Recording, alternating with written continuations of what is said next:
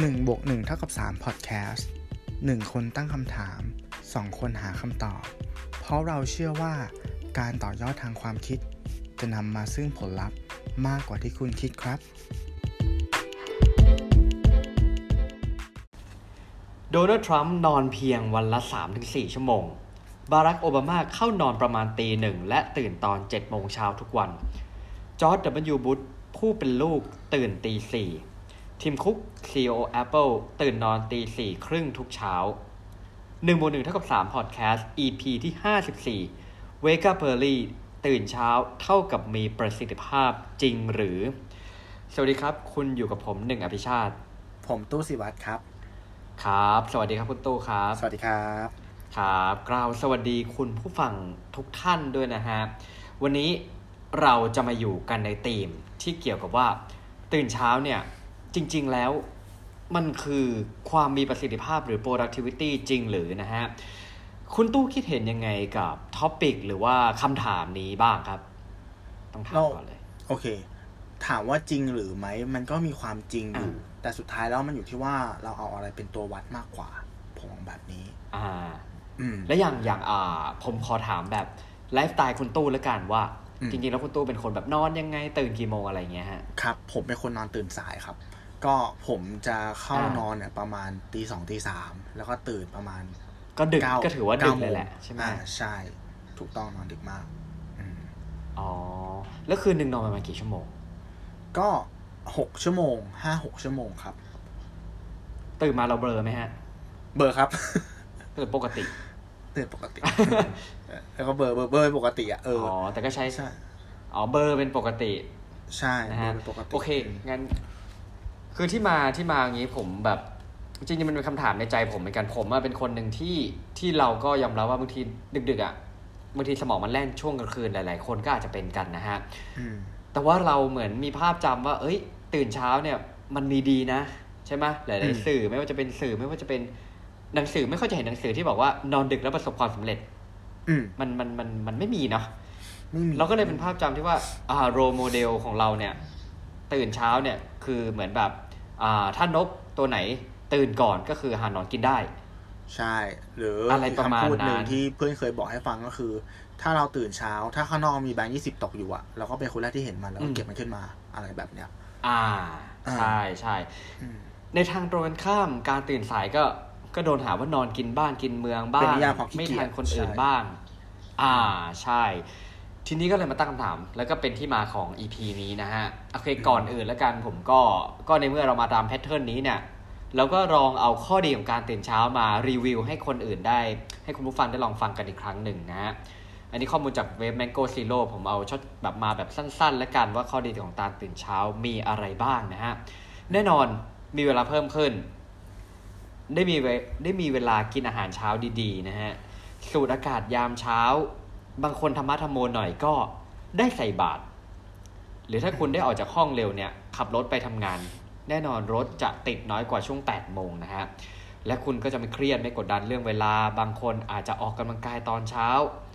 หรือว่าอย่างที่พี่เอกนิ้วกลมบอกเนี่ยก็คือว่าถ้าเราตื่นเช้าเท่ากับเหมือนเราเอาชนะตัวเองได้หนึ่งอย่างในวันนั้นแล้ว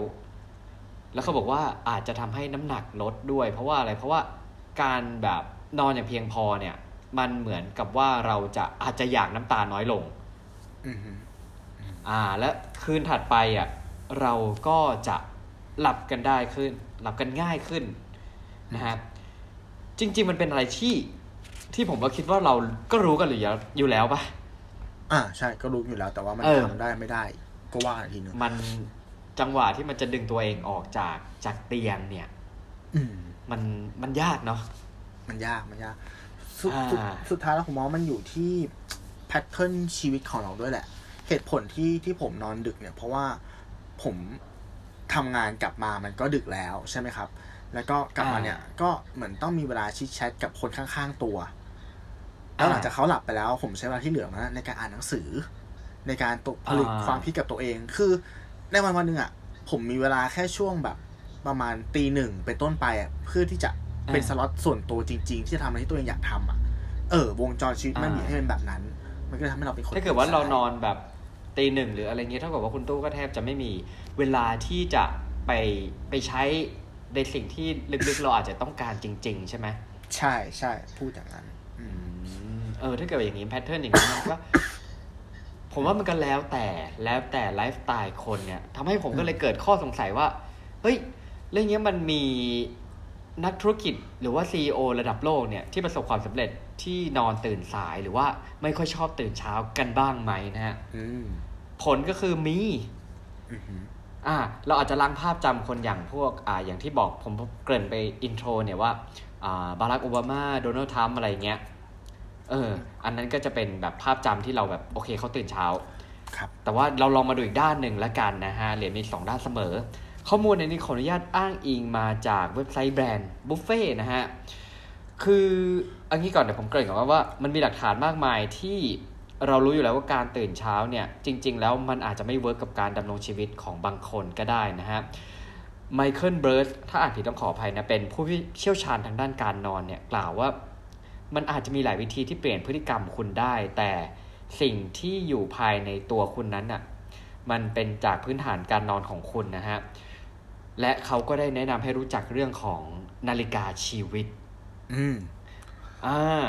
นาฬิกาชีวิตของคุณเนี่ยคือเขาอยากให้เราเนี่ยรู้ว่านาฬิกาชีวิตของตัวเราเนี่ยเป็นยังไง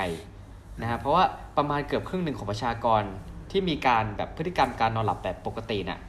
จะทำงานได้มีประสิทธิภาพมากที่สุด เมื่อเขานอนไม่ดึกหรือตื่นเช้าจนเกินไป ผมเคยนะมีช่วงหนึ่งแบบ รู้สึกว่าต้องตื่นเช้า แต่กลายเป็นว่าบ่ายสองคือมันทำงานต่อไม่ได้แล้วอืม เออ เพราะว่ามันเบลอร์ หรือว่าตื่นสักหกโมงแล้วมาวิ่งเงี้ยอืมเที่ยงก็คือง่วงแล้ว ทั้งที่บางทีเราตื่นสิบโมงเนี่ยเราทำงานได้ถึงสามทุ่มอืมเออถ้าเกิดว่ามันก็อาจจะไม่เสมอไปในประสิทธิภาพคนเรา อะ เรามาดูตัวอย่าง CEO ที่ตื่นสาย และประสบความสำเร็จกันดูแล้วกันนะฮะ คนแรกเลยอารอน เลวีนะฮะ CEO ของ Box เป็นบริษัทข่าวนะฮะ เหมือนบริษัทแบบพวก Google Drive อะไรประมาณนี้นะฮะ เข้านอนตอนตีสามตื่นนอนหลัง 10 โมงเช้านะฮะ กิจกรรมยามเช้าของเขาเนี่ยก็จะหลาย ๆ คนคืออ่านอีเมลบนเตียงประมาณ 30 นาทีนะฮะ คือเขารู้แหละว่ามันไม่ใช่ไม่ใช่วิธีที่ดีที่สุดแหละ แต่มันก็เป็นไลฟ์สไตล์ของเขานะฮะ แล้วก็ความลับในการทำงานของเขาเนี่ย คือนอนพักกลางวันแล้วก็ดื่มกาแฟเยอะ ๆ อ่าอืมอีกคนนะฮะอเล็กซิส ออฮันเนียนนะฮะ เป็นผู้ร่วมก่อตั้งเว็บที่มีลักษณะคล้าย ๆ พันทิป หรือว่าเรารู้จักในนาม Reddit เลดิตอืมอ่านะฮะจะตื่นนอนช่วง10โมง แต่เขาจำกัดการใช้หน้าจอทุกประเภทก็คือว่าเขาอะจะไม่มีคอมพิวเตอร์ในห้องนอน เออ แต่ว่าเป็นคนที่ทำเว็บไซต์แบบแนวพันทิปเนาะเออเพราะว่าเขาบอกว่าเขาเคยนอนไปพร้อมกับมันแม้กระทั่งนอนกอดมันมันก็เยอะจนเกินไปนะฮะอืมอ่า หรือว่าอีกคนหนึ่ง Pharrell Williams แต่ว่าอันนี้ก็อาจจะพอเข้าใจเขาได้นะคนที่ร้องเพลง Happy นะฮะอ่าอ่าอ่า เออเพราะว่าเขาก็เป็นแบบสายดนตรีไงมันก็อาจจะมีโอกาสหลาย ๆ ครั้งที่มันต้องทำงานในช่วงกลางคืนนะฮะอืมเขาก็จะแบบว่าทำงานจนถึงแบบกลับบ้านช่วงสามทุ่มถึงห้าทุ่มทุกวันมันก็เลยทำให้นอนดึก หรือจริง ๆ มาร์คซักเคอร์เบิร์กเนี่ยก็เป็นพวกประเภทหมาป่าคือไม่ชอบตื่นเช้านะฮะอืมโดยเฉพาะช่วงก่อตั้ง Facebook เนี่ยจะตื่นสายมาก ๆ แต่ว่าพออมตอนนี้เขาแบบว่า เขาพอเขามีลูกสาวเขาก็ต้องตื่นเช้าแหละ แต่ว่าจริง ๆ แล้วเขาไม่ชอบเลยนะฮะ หรือคนสุดท้ายที่เราไม่คาดคิดเหมือนกัน ที่จะเจอในโพลนี้ผมว่าไม่คาดคิดก็คือคุณวอร์เรนบัฟเฟตอืมเออเขาอะเคยสัมภาษณ์ว่าเขามักจะนอนหลับ8ชั่วโมง ทุกคืนแล้วไม่มีความอยากที่จะตื่นนอนตอนตีสี่เลยสักนิดนะฮะอืมเออ อันนี้คือ5คนซึ่งจริง ๆ มีคนหนึ่งที่ที่พบข้อมูลมาแล้วก็แอบงงๆเหมือนกันก็คือ มหาเศรษฐีอันดับหนึ่งของโลก เจฟเบซอสเหรอ เออ ใช่ไหมอ๋อเหรอ คือจริงๆอะ สิ่งที่ผมหาข้อมูลไม่เจอนะ ต้องยอมไม่จริงคือ ผมหาสเกดูว่าเขาตื่นกี่โมงไม่เจออ่าคือพยายามหาทั้งเว็บไทยและเว็บนอก แต่ว่าข้อมูลที่เจอเลยเนี่ยเขาบอกว่าเขาจะตื่นเองอือหือเออ แล้วเขาจะนอนให้ครบ8ชั่วโมงทุกวันอือหือเออ อันนี้คือมหาเศรษฐีอันดับหนึ่งของโลกพูดอย่างนี้นะฮะอืม เมื่อคืนผมก็เลยนอนยาวเลย ครับ เออ อันนี้คือเอามามาฝากกันว่าจริง ๆ แล้วมันก็มีอีกด้านหนึ่งที่แบบ ผมว่ามันขึ้นอยู่กับไลฟ์สไตล์ของแต่ละคนด้วยไหมใช่ ผมมองว่าประวัติศาสตร์อะมันจะถูกเขียนด้วยคนหมู่มากเสมอ ต้องยอมรับ อืมอืมอืมอืมเออเพราะเพราะเพราะเพราะการใช้ชีวิตของเราส่วนใหญ่เนาะมันก็อิงกับอืมช่วงเวลากลางวันแหละ Homo sapiens เป็นสัตว์อืมที่ใช้ชีวิตอยู่ในช่วงเวลากลางวัน ถ้ามองย้อนไปในอืมอดีตเนี่ยเราจะเจอกับปัญหาที่ว่าคนยุค baby boomer ใช่ไหมครับครับ ก็จะมีถ้าเกิดว่าเจอลูกหรือหลานตื่นสายเนี่ย ก็จะบ่นละเออขี้เกียจอืมนอนกินบ้านกินเมือง อันเนี้ยผมลองมองย้อนไปเนาะในในในช่วงเวลาดังกล่าวตรงนั้นเนี่ย ผมรู้สึกว่าอะยิ่งจะเป็นคนจีนที่มาเมืองไทยแล้วแบบมาค้าขายแบบเสือผืนหมอนใบเนี่ยอาชีพที่เขาอืมทำส่วนใหญ่อะ มันจะเป็นอาชีพค้าขายอะ ทำขนมขายอ่าขายข้าวสารทำร้านของชำมันเป็นอาชีพที่อิงกับการที่ต้องตื่นเช้า มาเตรียมใช่ปะและออกไปขาใช่ยถูกไหมเอออืมเออฉะนั้นการตื่นเช้าถือเป็นคีย์หลักในการประสบความสำเร็จในการทำงานถูกต้องไหมครับ อ่าจริงฮะอ่า แต่นั้นผมวิเคราะห์ว่า พอมันมีอินเทอร์เน็ตเข้ามา มันเกิดให้เราครับสามารถควบโลกเข้ามาด้วยกันได้ มันมีการติดต่อสื่อสารทางไกล มันเกิดอะไรขึ้นอะอืมเฮ้ย มันมีเรื่องของเส้นแบ่งเวลาว่ะ พอต้องคุยกับชาวต่างชาติอืมจริงใช่ปะเออ มันก็ต้องแบบใช่มีคนทำงานตอนกลางคืนหรือเปล่า อะมันมีอุปสงค์อุปทานระดับโลกขึ้นมาละ มันเกิดคำว่าอืมอะไรบ้างอะอีกคนหนึ่งเอาสเกล productivity อืมใช่ปะมันต้องอืมผลิตมากขึ้น โรงงานต้องทำงานอืมทั้งวันทั้งคืน แล้วอืมการเข้ามาของอาชีพครีเอทีฟอีก การ work from home อีกอ่าการทำฟรีแลนซ์อีกอ่ามันมีพื้นที่อ่าให้กับอาชีพที่มันไม่จำเป็นต้องทำงานโดยอิงกับช่วงเวลากลางวันแล้วอ่า ดังนั้นทุกวันนี้เราจะเห็นว่า เออ มันจะมีการใช้ชีวิตที่ไม่จำเป็นต้องแบบตื่นเช้า แต่ก็มีประสิทธิภาพได้เหมือนกันนะอืมเออ ฉะนั้นมันใช่มันใช่ไม่ควรจะไปตัดสินเขาว่าตื่นสายคือคือไม่ดีอะอืมเออ ถ้าเออ พอพอคุณตู้พูดมาอย่างเงี้ยทำให้สิ่งหนึ่งที่ผมคิดได้ก็คือว่า มันไม่ได้มันไม่ได้เกี่ยวว่าคุณตื่นเช้า หรือว่าตื่นสายอืม แต่ว่าช่วงเวลาที่คุณตื่นอะ คุณใช้เวลายังไงมากกว่าอ่าถูกต้องถูกต้องคุณใช้มันยังไงเออคุณจัดสรรมันยังไง ใช่ สอดคล้องกับกับอาชีพ หรือสอดคล้องกับวิถีชีวิตที่มันควรจะเป็นของคุณหรือเปล่าอะแน่นอน ถ้าคุณเป็นอืมนักเรียนนักศึกษา อะคุณต้องอ่าตื่นเช้าใช่อันนี้ไม่มีใครเถียงแน่นอนใช่ไหมแต่ถ้าคือคุณทำงานเนี่ย ทีนี้ก็ขึ้นอยู่กับงานของคุณแล้วว่า มันต้องอิงกับเวลาไหน และคุณใช้เวลาณตอนที่ตื่นยังไงบ้าง อืมอืมอืมอ่านะฮะ ซึ่งทีนี้เราลองขสมาดูในเรื่องของะนาฬิกาคบชีวิตไหมอะอะต่อก่อนอะโอเลเคยอะผมอะขอเสริมว่ามานิดนึงผมก็พยายามหาคำอธิบายเหมือนกันเนาะที่เขาบอกว่าเออคนเรามันมีหลายประเภท อย่างที่คุณคุณครับหญิงพูดอะอ่าอืมคนที่เป็น early bird ก็คือชอบตื่นอืมเช้า หรือคนที่เป็นอืม night owl ก็คือนกคู่อะตอนดึกๆอย่างเงี้ยเฮ้ยมันจริงเหรอวะอ่าที่คนเรามันจะมีอ่าวิธีการใช้ชีวิตมีช่วงเวลาที่แบบ productive แตกต่างกันทั้งนั้นที่เราอะเป็นเป็นสัตว์ที่อยู่ในช่วงเวลากลางวันนะ มันควรจะเหมือนกันหมดสิใช่ปะอ่าแต่ทำไมมันถึงไม่เหมือนทำไมมันถึงมีคนละประเภท ก็ไปหาข้อมูลมา แล้วก็พบว่าเออมันใช่จริง ๆด้วย ผมไปเจองานวิจัยอันหนึ่งของอ่านักวิทยาศาสตร์ ชื่อคุณซาบีนาครับเขาบอกว่าจริง ๆ รูปแบบการนอนของคนอะมันถูกแบ่งอ่าเป็นสองกลุ่มอยู่แล้วเว้ยเพราะว่าตั้งแต่สมัยเราใช้ชีวิตอยู่ในแบบยุคถ้ำใช่ปะมนุษย์อะอืมมันต้องมีการเฝ้ายาม อ๋อแต่มันใช่จะเป็นหคืมู่อคนที่น้อยกว่าไหมอ่าหมู่คนที่น้อยกว่า นั่นแหละ มันจะครับมีคนที่ใช้ชีวิตอยู่ในความมืดอะมาตลอดอยู่แล้วอ่าเพียงแค่ว่าเราไม่ค่อยให้ความสำคัญ เพราะเป็นคนกลุ่มน้อย แล้วไออืมอาชีพเหล่าเนี้ย การใช้ชีวิตแบบเนี้ย มันก็ถูกส่งต่อมา ตามบริบทที่มันแตกต่างเนาะใช่ป่ะตั้งแต่แบบเฝ้ายงเฝ้ายามนู่นนั่นเออแล้วมันก็อาจจะฝากมากับยีนบางตัว พันธุกรรมบางอย่าง เลยทำให้คนมาประเภทอะแอคทีฟ ในช่วงเวลาที่แตกต่างกว่าชาวบ้านเขา อืมอืมอืมคือเท่ากับว่าเขาเท่ากับว่าเราเป็น early bird หรือเป็น night owl เนี่ย อืม เราไม่ได้เลือกใช้ชีวิตเอง แต่ว่า คืออาจจะมีบางส่วนที่เลือกใช้ชีวิตเอง อืมแต่ใช่ว่าจใช่ริงๆ แล้วลึกๆ มันก็อาจจะมาจากยีน มาจากพันธุกรรมด้วยเหรอ มาจากยีน ใช่ มาจากบริบทของชีวิต มาจากความเคยชินอ๋อทุกอย่างมันเมิร์หลอมรวมกันอะอ่าอืมเออนี่อืมความรู้ใหม่เลยว่ะ ใช่มันมันเป็นแบบนั้นครับ อะ โอเคอ๋อก็มาต่อถึงเรื่องของนาฬิกาชีวิตเนาะอืม อะคุณหนึ่งคุณหนึ่งจะเกรินก่อนเลยก็ได้ครับ เดี๋ยวผมเสริมให้ก็ก็ได้อ๋อ คือข้อมูลนาฬิกาชีวิตนะฮะ อย่างเมื่อกี้ที่จาก topic ที่ผมพูดไปเมื่อกี้ มันมีเรื่องของคำว่านาฬิกาชีวิต ผมก็เลยไปหาข้อมูลเพิ่มเติมว่ามันคืออะไร อืมแต่ว่าอันเนี้ยเนี่ยมันจะเป็นข้อมูลเชิงแบบ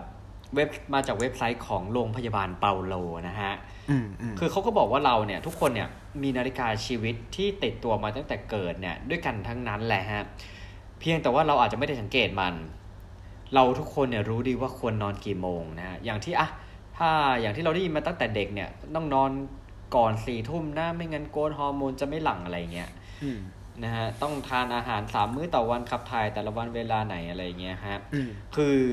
ข้อมูลที่ผมเอามาเนี่ยมันจะเป็นแบ่งช่วงเวลามากกว่าว่าอืม ช่วงเวลากี่โมงถึงกี่โมงมันเป็นช่วงเวลาของอวัยวะไหนในร่างกาย ผมไม่แน่ใจว่าของคุณตู้คล้ายกันหรือเปล่า อืมอืมอ่า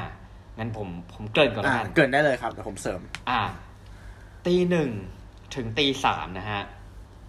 อันนี้เอาช่วงเวลาที่แบบหนาไทม์โซนที่เราอยู่เนาะก็คือว่ามันจะเป็นช่วงเวลาของตับ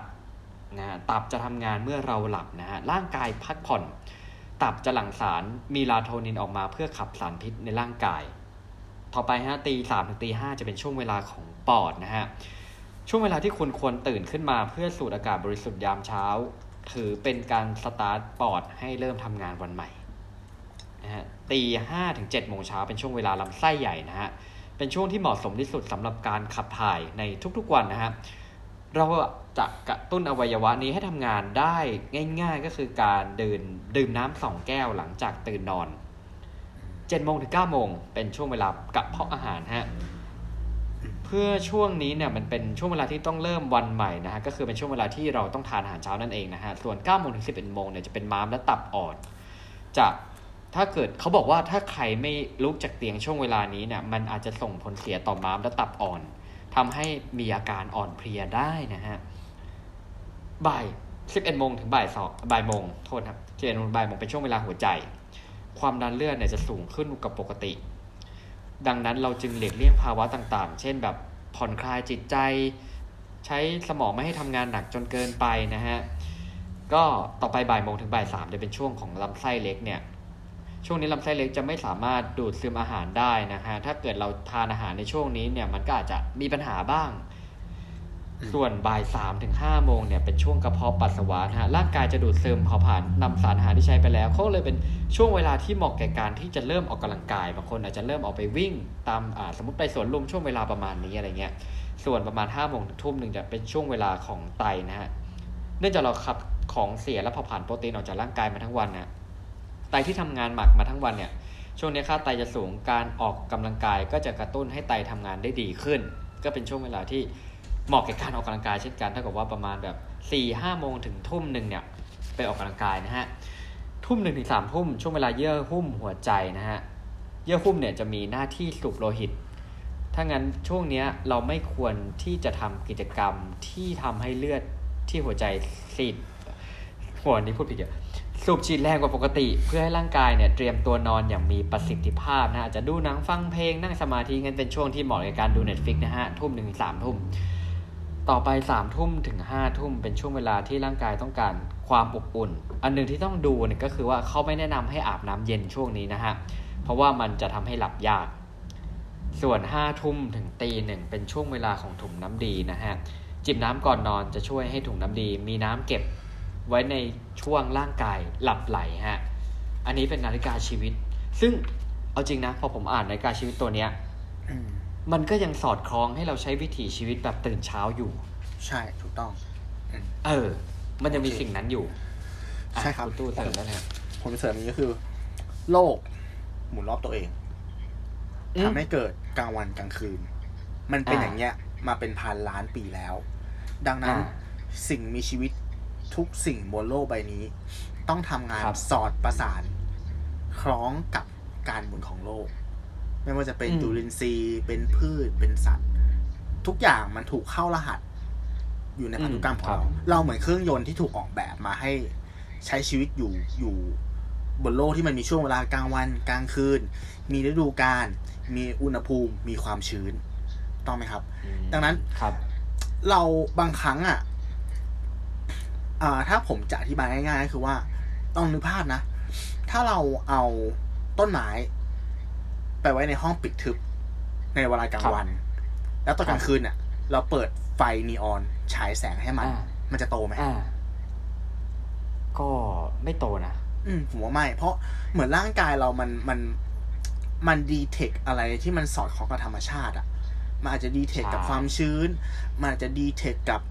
แสงอาทิตย์ ถูกต้องไหมครับ มันเป็นการทำงานอืมของต่อมต่างๆ ของอืมเซลล์ ของฮอร์โมนของสมองที่บางครั้งเนี่ย เราไม่สามารถไปฝืนธรรมชาติได้ ใช่มันใช่ใช่ใช่ป่ะเออ ผมจะอธิบายสองสวิตช์ง่าย ๆ คือสวิตช์เปิดกับสวิตช์ปิด สวิตช์เปิดเนี่ย มันคือฮอร์โมนชื่อว่าคอร์ติซอลที่มันจะหลั่งตอนช่วงประมาณตีห้าถึงหกโมงเช้าอ่าไอฮอร์โมนตัวเนี้ย มันหลั่งออกมาเนี่ย แล้วมันจะเหมือนดึงเอาน้ำตาล หรือดึงเอาพลังงานที่อยู่ในร่างกายเราเนี่ย มาใช้ครับ อันเนี้ยคือเหตุผลที่ถ้าเราเป็นคนนอนไม่เป็นเวลา หรือนอนตื่นสายเนี่ย มันเป็นที่มาของโรคอ้วนอ่เพราะเราจะไม่ได้ดึงตรงนี้มาใช้นะครับ แล้วไอ้ฮอร์โมนตัวเนี้ย มันจะทำให้เรารู้สึกแอคทีฟและรับมือกับความเครียดได้ดี อืมอ่าเหมือนมันเป็นการรีเฟชตัวเองกดปุ่ม start เนาะว่าฉันพร้อมที่จะออกไปลุยละ อันนี้คืออ่าตัวแรก ตัวที่สองเนี่ย คือฮอร์โมนที่อ่า คือต่อมที่เรียกว่าต่อมไพเนียลต่อมเนี้ย คือต่อมที่สร้างฮอร์โมนเมลาโทนิน ต่อมเนี้ยเขานิยามว่ามันคือตาที่สาม มันเป็นตาที่จะทำงานกับแสงของดวงอาทิตย์ เหมือนกับว่าพออาทิตย์ตกดินอะ ไอต่อมเนี้ยมันจะหลั่งเมลาโทนินออกมา เพื่อบอกว่าเราควรจะนอนได้แล้ว เพื่อให้ร่างกายเราพักผ่อนซ่อมแซมตัวเอง ดังนั้นมันเคยมีคำถามคำถามหนึ่งที่เพื่อนสนิทถามผม บอกว่า เฮ้ย ถ้าเรา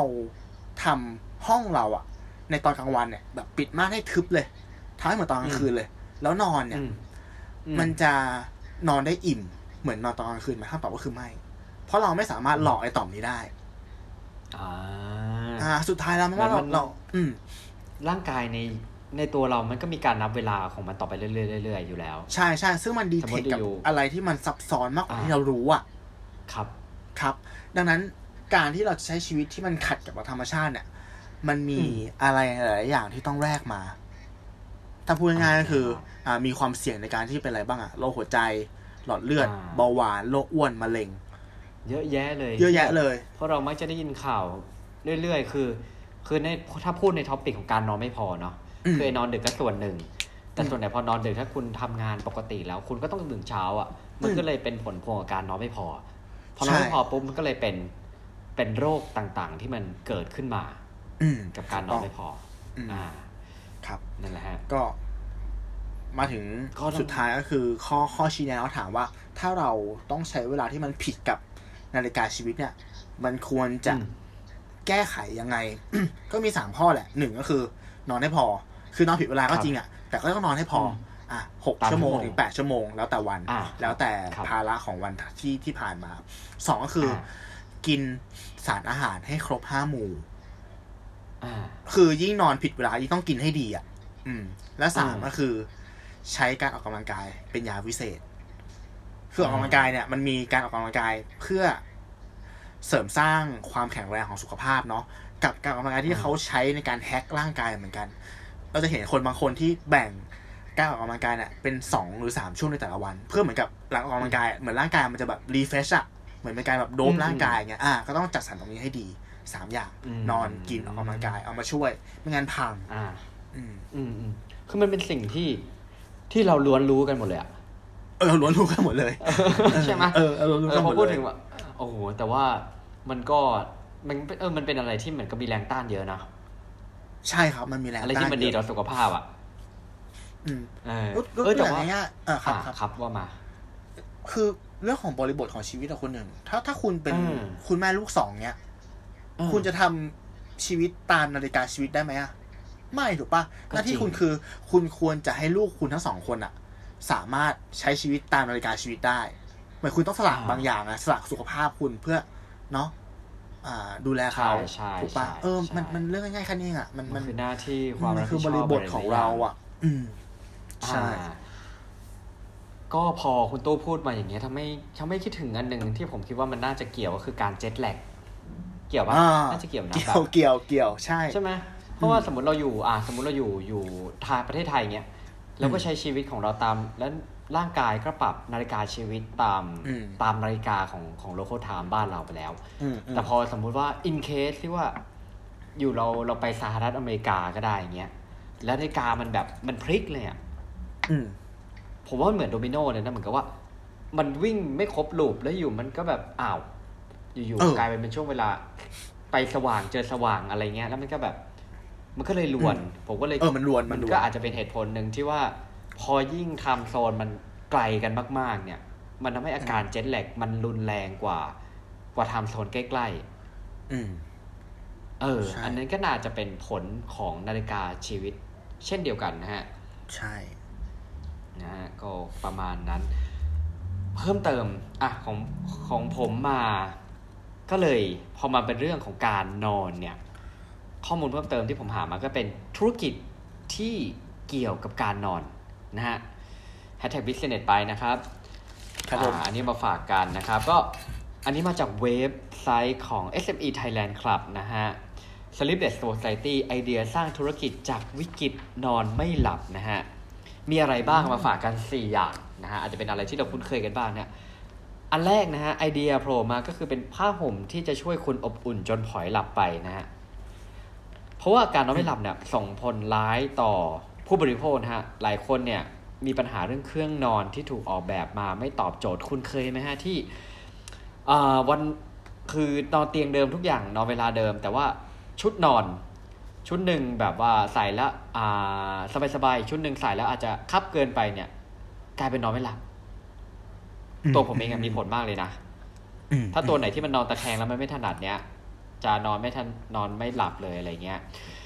ล่าสุดเขามีนวัตกรรมนะฮะ กับผ้าห่มสุดพิเศษที่จะช่วยแก้ปัญหานอนไม่หลับนะฮะ ชื่อว่า Gravity จากประเทศสหรัฐอเมริกาที่ถูกออกแบบอย่างใส่ใจ ให้ผู้ใช้งานได้นอนหลับอย่างมีประสิทธิภาพนะฮะ ผ้าห่มเนี่ยจะถูกถักทอจากเส้นใยพิเศษ และมีการกระจายน้ำหนักที่ดีทำให้คุณรู้สึกเหมือนมีใครมานอนกอด เอ๊ะอันนี้ไม่รู้ดีหรือไม่ดีนะฮะอืมมีความอบอุ่นช่วยผ่อนคลาย เมื่อร่างกายผ่อนคลายก็จะหลั่งสารเมลาโทนินทำให้การนอนหลับดีขึ้น สุดท้ายมันมาเล่นกับร่างกายของเรามาเล่นกับเรื่องของวิทยาศาสตร์ เรื่องของอุณหภูมิเรื่องของความอบอุ่นนะฮะข้อที่สองหลอดไฟช่วยควบคุมการนอนหลับ เออ เราก็เชื่อมาเสมอว่าต้องมืดสนิทนะฮะ แสงสว่างมีผลต่อการนอนหลับนะฮะยิ่งคนชอบเล่นสมาร์ทโฟนเราก็รู้อยู่แล้วว่าแสงสีฟ้ามันอาจจะทำให้นอนไม่หลับได้ นอกจากนี้แสงไฟที่ที่สว่างในบ้านเนี่ยก็ส่งผลถึงฮอร์โมนที่ชื่อว่าเมลาโทนินเช่นกันนะฮะโดย C Sleep นะฮะตัว C นะฮะคือหลอดไฟที่จะช่วยให้คุณควบคุมการนอนหลับได้ดีขึ้นนะฮะหลอดไฟจะถูกควบคุมด้วยระบบบลูทูธผ่านมือถือ แสงที่ออกมาจากหลอดไฟเนี่ยจะเป็นแรงธรรมชาติ ก่อนนอนจะเป็นแสงเบาๆ เพื่อกระตุ้นการนอนหลับตามธรรมชาตินะฮะ ทำให้สารเมลาโทนินดังออกมานะฮะและคุณควบคุมความสว่างของรถไฟ และการเปิดปิดผ่านโทรศัพท์ได้เลยเหมือนกัน แต่สุดท้ายเราก็ยังต้องจับโทรศัพท์อยู่ดีนะอืมเออ นะฮะเออก็ย้อนแย้งดูเหมือนกันนะการฮะแย่งนี่เหมือนกันเอออ่าใช่ อันนี้ข้อที่สามเนี่ย ตัวผมเองเนี่ยบางครั้งก็ยังได้ทานบ้างก็คือเป็นนมนอนหลับ คุณตู้เคยกินไหม ไม่เคยไม่เคคืยอ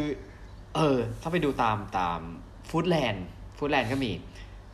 นะฮะมันจะชื่อเบสทามิลเป็นของนมยี่ห้อใส่เดนอนหลัลี่บโฮเหรอม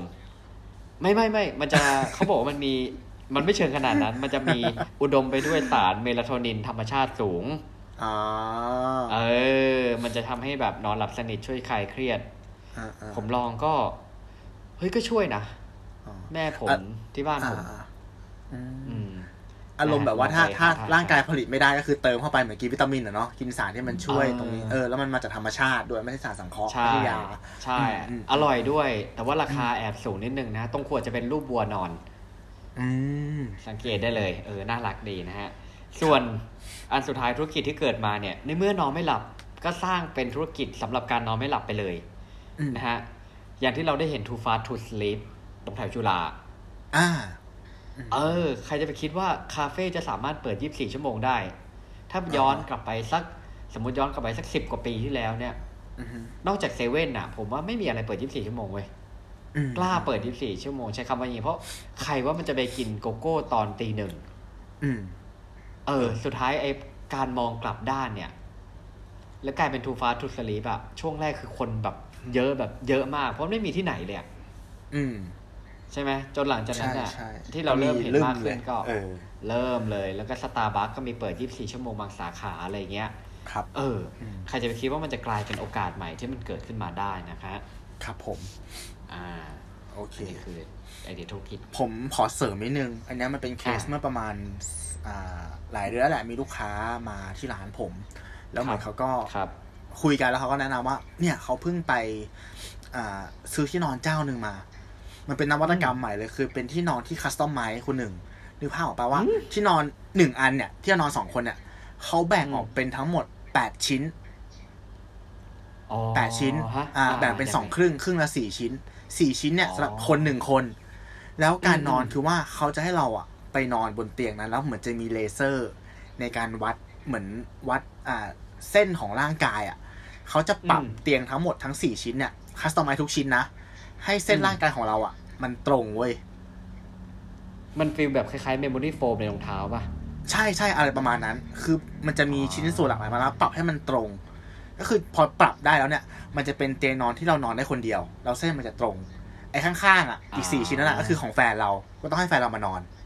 เนี่ยมันคือเดี๋ยวนี้ธุรกิจการนอนเนาะที่มีประสิทธิภาพมัน customize ได้ขนาดนี้ แล้วราคาก็คือแบบเริ่มต้นก็คือสตาร์ทที่แสนหนึ่งอย่างเงี้ย คือมันเป็นธุรกิจที่แบบ โห ผมว่ามันมันเติบโตขึ้นเยอะมากๆนะคือเติบโตนะเหมือนเราเริ่มให้ความสำคัญกับ เรารู้ว่าแหละว่าการนอนมันสำคัญเนาะใช่ปะใช่แล้วเทคโนโลยีมันก็มามาตอบโจทย์ตรงนี้มากขึ้นเรื่อยๆ ผมว่าธุรกิจการนอนจะโตขึ้นอีกเยอะเลย เออแล้วผมขอถามคนหนึ่งนิดนึงสิว่าครับ การการจุดเทียนหอมนอนนี่มันช่วยไหมครับ ก็ก็ช่วยบ้างช่วยเหมือนกันนะฮะขึ้นอยู่กับโทนกลิ่นมากกว่าเพราะว่า ผมว่าเทียนเนี่ย เทียนหรืออาจจะเครื่องหอมอะไรก็ได้เนี่ยฮะก็คือว่ามันก็จะทำให้เรารู้สึกปลอดภัย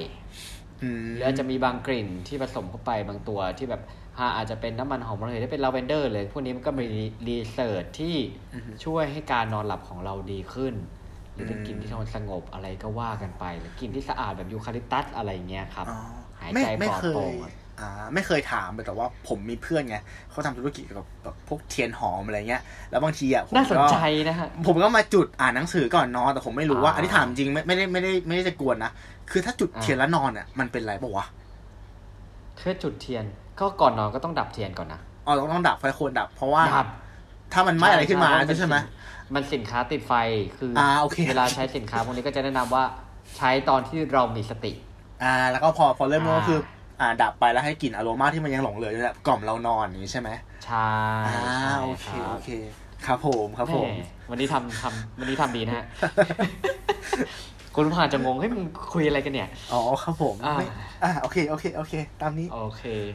ได้ครับผม อะแล้วของคุณตู้มีอะไรจะเสริมไหมสำหรับท็อปิกนี้ อ่าก็ก็ อันนี้คือมีมีข้อมูลตรงไหนไหมครับ ที่เตรียมมา มีมีเหมือนอ่ากันมีงั้นคุณหนึ่งเหมือกัะฮะเชิญต่อเลยอ๋อครับผมตรงนี้ก่อนละกันอ่าตรงนี้ก่อนเนาะโอเค ก็พออันนี้เราก็ในเมื่อในเมื่ออย่างที่เราบอกกันไปแหละว่ามันแต่ละคนวิถีชีวิตไลฟ์สไตล์อะมันก็ไม่เหมือนกันนะพอเราจัด EP นี้ขึ้นมา บางคนอาจจะตั้งคำถามว่า ก็ในเมื่ออาชีพฉันการงานฉันมันต้องทำนู่นทำนี่หรือว่าด้วยอย่างที่คุณตู้บอกก็คือบริบทของชีวิต มันทำให้เราไม่อาจจะไม่สามารถ ทำตามนาฬิกาชีวิตได้ถูกต้องทุกครบถ้วนกระบวนความนะฮะ ผมก็เลยมีโพสต์เนี้ยเขาขึ้น topic ว่าสูตรโกงความตาย นอนน้อยแต่ไม่เบลออ่าน่าสนใจมากเลยอะเออ เออวันแรกผมเห็นผมสะดุดตาเลยนะ ก็ reference เนี่ยต้องขอบคุณทางเพจนะฮะ ชื่อ beauty see first นะฮะทำออกมาเป็นตารางให้ดูน่ารักน่ารักเลย แต่ผมจะพยายามเอาตารางนี้มาอธิบายให้ฟัง คร่าวๆแล้วกันนะฮะอืมเอาว่าจริง ๆ แล้วสิ่งหนึ่งที่ที่เราแอบลืมหาข้อมูลมาเนี่ย แต่เราเคยได้ยินบ่อยก็คือว่า เวลาเรานอนอะ มันจะมีรอบของมัน คุณตู้เคยได้ยินไหม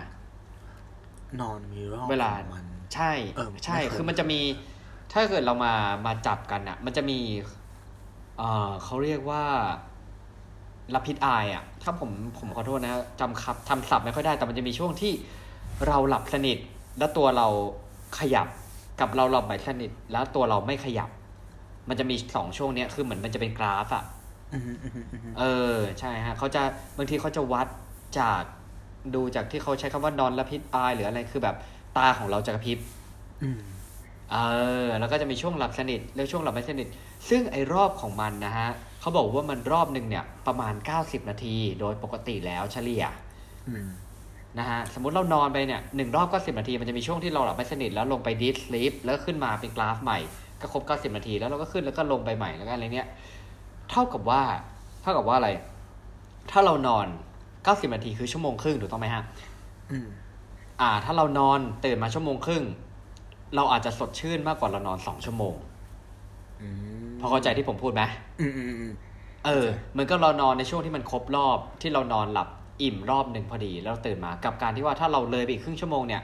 เราอาจจะโดนตื่นขึ้นมาในช่วงที่เรากำลังอยู่ในดีฟสลีปก็ได้ มันก็อาจจะทำให้เราเพลียมากกว่า เรานอนน้อย เออนะฮะอะเดี๋ยวในตารางนี้ เดี๋ยวเอาไหมนี่กันถ้ากับว่ายังไงถ้ากับว่าถ้าเวลาที่เวลาที่คุณตู้สมมติคุณตู้อยากตื่นนะฮะสมมติคุณตู้วันนี้คุณตู้อยากตื่นตีห้าอยากไปใส่บาตรจังเลยนะฮะ ช่วงเวลาแรกที่สมควรนอนเขาจะแบ่งตามนี้อะถ้านอนเก้าสิบนาทีน่ะ ก็นอนตีสามครึ่ง ถ้านอนร้อยแปดสิบนาทีนะฮะ ก็คือตีสอง แล้วมันก็จะลดหลั่นกันไป ก็เจอจะเป็นเที่ยงคืนครึ่ง ห้าทุ่ม สามทุ่มครึ่ง หรือว่าสองทุ่ม สองทุ่มเนี่ยก็จะได้เก้าชั่วโมงพอดี ก็จะได้ตัว อ่า มันก็จะเป็นรอบของมันอืมอืมอืมอืมเออ นะฮะ หรือว่าถ้าคุณบอกว่าคุณอยากตื่น วันนี้อยากตื่น8ปดโมงเนี้ยอืม ช่วงเวลาที่เหมาะสมในการนอน ก็คือ6กโมงครึ่งตีห้าตีสามครึ่งตีสองเที่ยงคืนครึ่ง หรือว่าห้าทุ่มอืมมันก็จะครบรอบของมัน90นาที180นาที270นาทีนะฮะอืมอ่า อันนี้คือคือถ้าอินเคสที่ว่าเราต้องนอนน้อยก็ เวลาจะตั้งนาฬิกาปลุกลองบวกดูก็ได้ว่าอีก 90 นาทีหรือ 180 นาทีเนี่ยเราสมควรที่จะตื่นกี่โมง เพื่อให้มันอยู่ในรอบแล้วว่าตื่นมาเนี่ย มันไม่เบลอจนเกินไปนะฮะอืมอ่า อันนี้มาฝากกัน ลองดู ลองดูอะคุณตู้มีอะไรเสริมไหมฮะ ข้อมูล โอเคอ่าผมอยากจะเล่าเรื่องสั้นๆ เรื่องหนึ่งให้ฟังครับ เป็นเรื่องของผู้ครับชายชื่อว่าทอม อืม นิทานก่อนนอนหรือเปล่าฮะ ครับผม ทอมอ่านบทความเกี่ยวกับอ่า productivity บทความหนึ่งมา เขาบอกว่าการตื่นตีสี่ครึ่ง จะทำให้คุณอะมีชีวิตที่ดีขึ้น ทอมตื่นเต้นมากครับอ่าวันนั้นเออทอมครับกลับมาก็รีบส่งลูกเข้านอนตอนสามทุ่ม เตรียมอาหาร เช้าสำหรับพรุ่งนี้ถึงสี่ทุ่มครับ แล้วก็นอนอืมชิดแชทกับภรรยาเขาถึงห้าครับทุ่มแล้วก็ตั้งนาฬิกาปลุกตอนตีสี่ครึ่งแล้วเขารีบเข้านอนอืมวันรุ่งขึ้นครับ ทอมรู้สึกตัวตอนหกโมงครึ่งอ้าวสายแล้วดิ แล้วเขาก็รู้สึกเสียใจไปทั้งวัน จบแล้วครับงานที่สองคือว่า เนี่ยมันคือการตกหลุมพรางของของแพทเทิร์นที่ถูกสร้างขึ้นและก๊อปปี้แล้วบอกต่อกันเป็นจำนวนมากอะ่ะ เออเหมือนมันมันบอกว่าอืมการที่เราจะมีชีวิตแบบ A บวกอะนะ แบบที่อืมซีอทำกันอะไรเงี้ย มันต้องตื่นเช้าเวลานี้นะ แล้วบางทีเหมือนอืมพอเราไปยึดติดกับมันมากเกินไปเนี่ย มันกลับส่งอืมผลกับชีวิตเราในระยะยาวอะ่ะ เหมือนอย่างเงี้ย เออ พอตื่นไม่ได้ปุ๊บก็คือเซ็งไปทั้งวันอะไรแบบเนี้ย ซึ่งมันดูไม่ make sense มันะนแพ้ใช่ปะแล้วเออตื่นมาเออก็แพ้แล้วแบบทำไม่ได้ตามที่คิดไว้ ใช่ใช่ประประเด็นก็คือว่า เออ เราควรจะหาจังหวะชีวิตของเราให้เจอมากกว่า มันมันไม่มีชีวิตที่มันจะมันจะมันจะแบบเป็นแพทเทิร์นเป๊ะๆ เนาะเหมือนตามที่เขาว่าได้ง่ายๆหรอกบางทีชีวิตมันคือการจัดการกับความยุ่งยาก กับสิ่งที่อืมมันไม่คาดคิดว่าจะเกิดอะผมมองว่าอะเออถ้าเราประคับประคองมันไปได้อะแล้วเรายังมีความสุขกับมันอยู่อะต่อให้อาจจะแบบว่า เออลืมออกกำลังกายบ้าง นอนไม่พอบ้าง เครียดบ้าง แต่ถ้า overall แล้วเรา happy กับมันอะผมว่ามันก็เป็นชีวิตที่ที่น่าจะสมบูรณ์แบบนะ ในรูปแบบของของสังคมในปัจจุบันที่มัน ที่มันมีความเจริญ จนทำให้เราเนี่ยละละลืมหรือว่าห่างไกลจากการใช้ชีวิตแบบตามธรรมชาติจริง ๆ มามานานแล้วอะอืม อ่า ครับผม จริงก็ฮะประมาณนี้ครับ สวยงาม เออ เป็นนิทานที่พอบอกตัดจบปุ๊บแล้วเราก็ปิ๊งได้เลยว่า อ๋อ คุณตู้หมายถึงอย่างนี้นี่เอง ขอบคุณมากครับ อืม เอ้ย เออเออตอนแรกก็แบบงงๆอยู่ ดีครับดีครับจึงเห็นด้วยนะฮะเห็นด้วยจากคุณตู้เลย เพราะว่าคือทุกวันนี้เหมือนเราโดนกรอบ หรือโดน frame ไว้ว่า เอ้ยต้องตื่นเวลานู้นนะต้องตื่นเวลาตื่นเช้าเนี่ยจะจะได้เปรียบตื่นเช้าจะมีโอกาสมากกว่าเป็นคนแบบมีประสิทธิภาพอะไรเงี้ยอืมแต่พอกรอบทุกอย่างที่มันเกิดขึ้นมาอย่าลืมว่าทุกวันนี้เนี่ยพอเรารีบใช้ชีวิตอย่างเร่งรีบ สิ่งที่ตามมาบางทีเนี่ย ถ้ามันไม่ใช่เวอร์ชั่นในรูปแบบที่คุณ happy กับมันจริงๆเนี่ย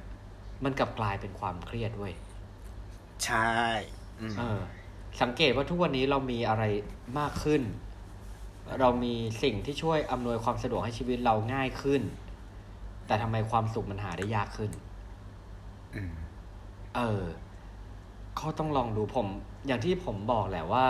จริงๆอะด้วยแพทเทิร์นอะการตื่นเช้า จริง ๆ มันก็ดีแหละอืมแต่ว่าตื่นเช้าต้องตื่นเช้าแค่ไหนละ มันเหมาะสมกับวิถีชีวิตของคุณแบบไหนด้วย ใช่ และอีกอย่างที่ต้องคำนึงกันก็คือว่า คุณใช้เวลาช่วงชีวิตเนี่ยตอนที่ตื่นเนี่ยยังไงบ้างไม่ว่าคุณจะตื่นเช้าหรือตื่นสายผมว่าอันนั้นสำคัญกว่า ถูกต้องก็ก็ฝากกันไว้ประมาณนี้สำหรับสำหรับ topic นี้นะฮะ wake up earlyตื่นเช้าเท่ากับมีประสิทธิภาพจริงหรือคุณผู้ฟังมีข้อคิดเห็นยังไงเกี่ยวกับเรื่องนี้ ก็เอามาแชร์กันได้นะ เราพร้อมรับฟังแล้วเอามาหรือว่าถ้ามีคอมเมนต์เกี่ยวกับ EP นี้หรือว่า EP อื่นยังไงก็คอมเมนต์กันมาได้นะฮะเผื่อเราเอามาปรับปรุงพัฒนาพอดแคสต์ของเราต่อไปครับสำหรับ EP อื่น ๆ ของ1บวก1เท่ากับ3 Podcast และตัวเราเท่าที่รู้เนี่ยสามารถติดตามรับฟังได้ตาม YouTube Spotify Anchor Podbean นะฮะ SoundCloud นะฮะ และทุกช่องทางที่คุณฟัง Podcast สำหรับ EP อื่นๆ ผมและคุณตู้จะมีอะไรมาคุยกัน ก็อย่าลืมติดตามรับชมรับฟังด้วยนะฮะสำหรับ EP นี้ผมหนึ่งอภิชาติ ผมตู้สิวัตรสควัสรัดีบครับ ขอบคุณมากครับฝันดีครับ